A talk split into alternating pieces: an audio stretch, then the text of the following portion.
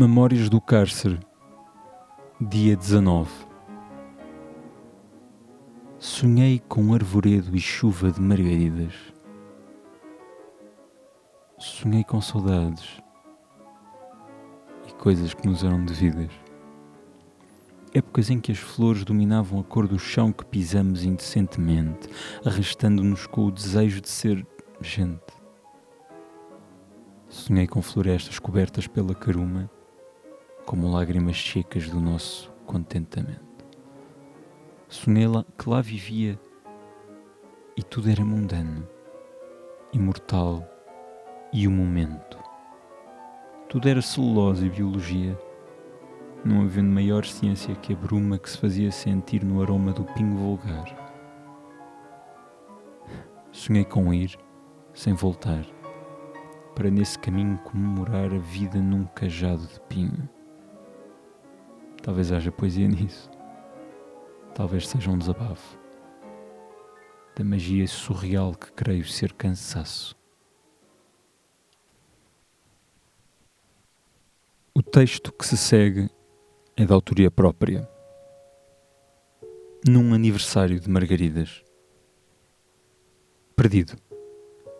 Estar perdido é condição inata do homem quando se depara com a ausência de percepção. Parece-me Dessa forma, sensato crer que a perdição, de um modo geral, é um estado de ausência. Então, e as margaridas? Questão que se coloca pouco.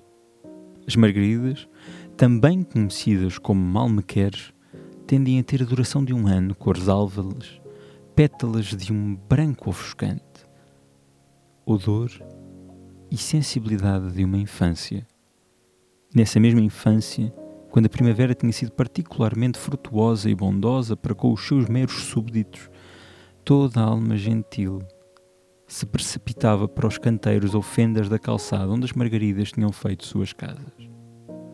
Aí, de bibe ou de esperança, começavam baixinho o seu pequeno mantra. Mal me quer, salta uma pétala bem me quer. E saltou outra.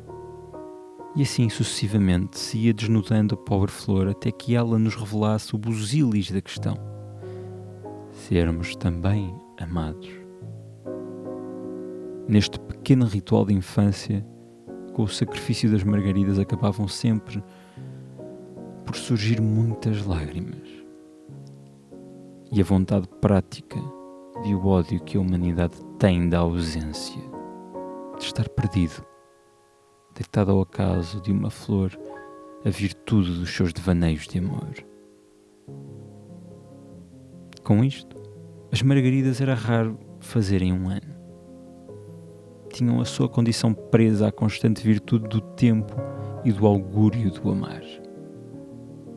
Talvez por isso as margaridas não se percam, presas à virtude das gentes que encontram no seu desmembramento a resposta para as suas angústias.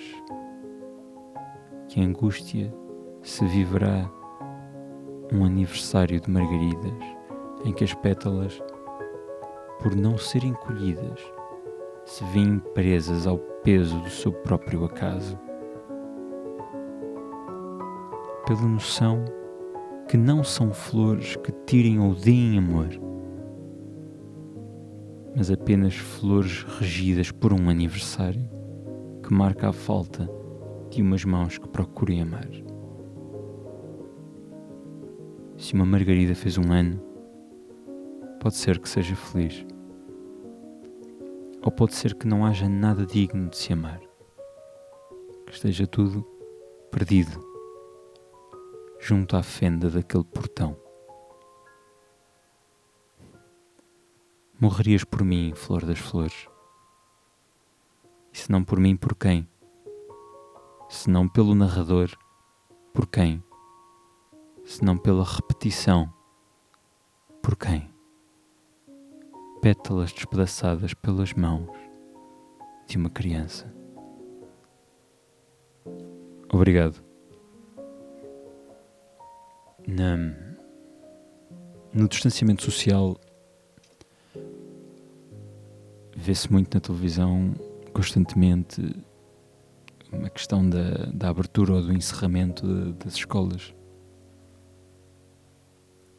E ainda não compreendi que consequências isso trará do ponto de vista social para o futuro. Mas veio-me à memória é, o texto que, que acabei de, de dizer aqui, que já foi escrito há algum tempo, em que recordava certos rituais de infância em que as crianças repetem por, por uma bondade nua e crua, por uma inocência muito própria, que todos conhecemos e que estar a repeti-la é um pouco lá paliciano, mas por outro lado é verdadeiro. Vai ser curioso ver o futuro. Mas o futuro é sempre curioso de ver. Espero que estejam a gostar da vossa quarentena. E até amanhã.